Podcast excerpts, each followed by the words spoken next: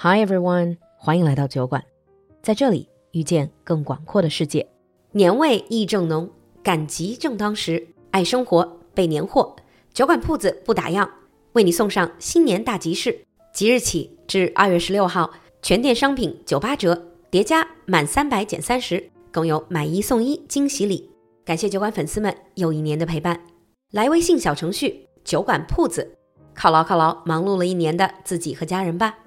新年在即，本周六酒馆精品视频课《China Story》用英语说中国重磅上线。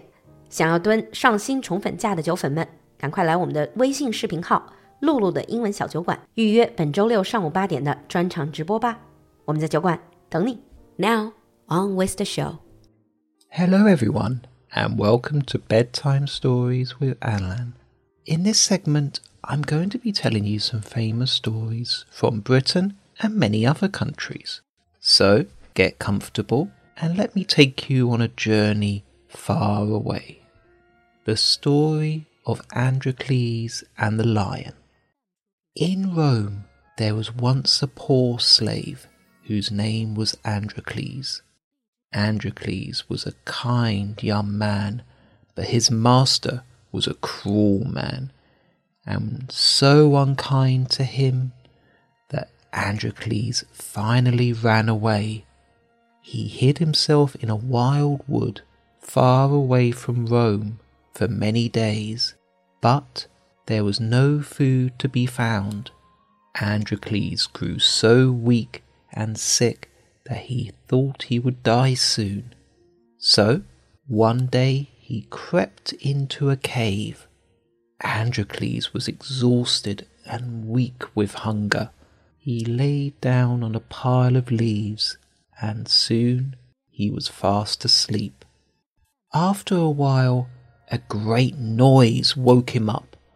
A large, ferocious lion had come into the cave and was roaring loudly. Androcles was terrified, for he felt sure that the beast would kill and eat him.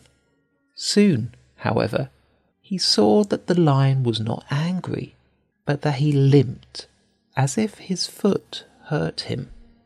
The lion carefully sat down in the cave, staring at Androcles with sad eyes.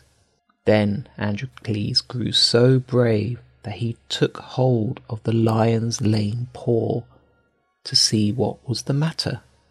The lion stood quite still and rubbed his head against the man's shoulders. He seemed to say, I know that you will help me. Androcles lifted the paw from the ground and saw that it was a long, sharp thorn which hurt the lion so much.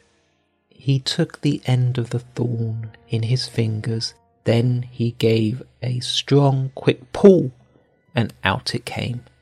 The lion first looked in pain, but then when he saw that his paw no longer hurt, he was full of joy.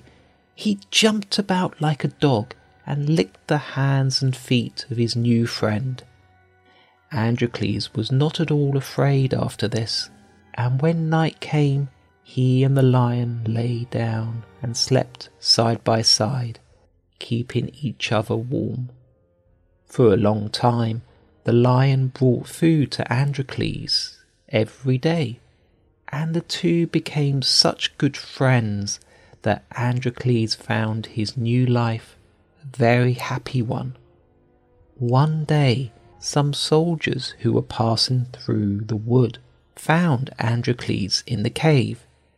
They knew that he was an escaped slave, and so the soldiers captured and took him back to Rome. It was the law at that time that every slave who ran away from his master should be made to fight a hungry lion. So, a fierce lion was shut up for a while without food, and a time was set for the fight.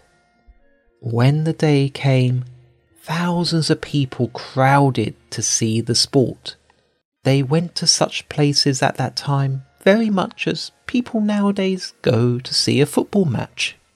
The door opened and poor Androcles was brought in. He was almost dead with fear, for the roars of the lion could already be heard. He looked up and saw that there was no pity in the thousands of faces around him. Then the hungry lion rushed in. With a single jump, he reached the poor slave. Androcles gave a great cry, not of fear, but of gladness. It was his old friend, the lion of the cave. The people who had expected to see the man killed by the lion were filled with wonder. They saw Androcles put his arms around the lion's neck. They saw the lion lie down at his feet and lick them lovingly.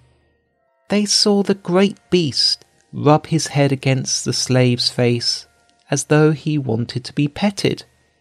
They could not understand what it all meant. After a while, the powerful emperor asked Androcles to tell them about it.